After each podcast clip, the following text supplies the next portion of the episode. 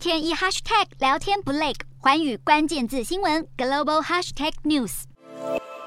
从南韩到加拿大，全球银行接连升息，而幅度从两码，也就是五十个基点起跳，似乎已经成为标配。就连英国也可能要跟进。英国央行英格兰银行十九号发表声明稿，总裁贝里在伦敦市长官邸年度演说的讲稿中表示，八月的下一次会议中，升息两码将是英国央行的选项之一，并且考虑将所持有的英国公债部位在一年内缩减五百亿到一千亿英镑。分析指出，一直按兵不动的英国可能加入五十基点俱乐部。除了为了拉抬目前错贬的英镑汇价，也预期英国通膨将持续恶化，十月更可能飙破百分之十一。是百分之二目标的五倍多，而欧洲大陆升息脚步也可能加快。欧元区六月通膨率达到百分之六点八，是欧元上路以来增速最快。经过欧洲央行表态，二十一号官员开会时打算升息一码，启动十多年来的第一次升息循环。但彭博资讯和路透引述知情人士报道，官员将讨论升息两码的可能性，不过还不知道会获得多少的支持。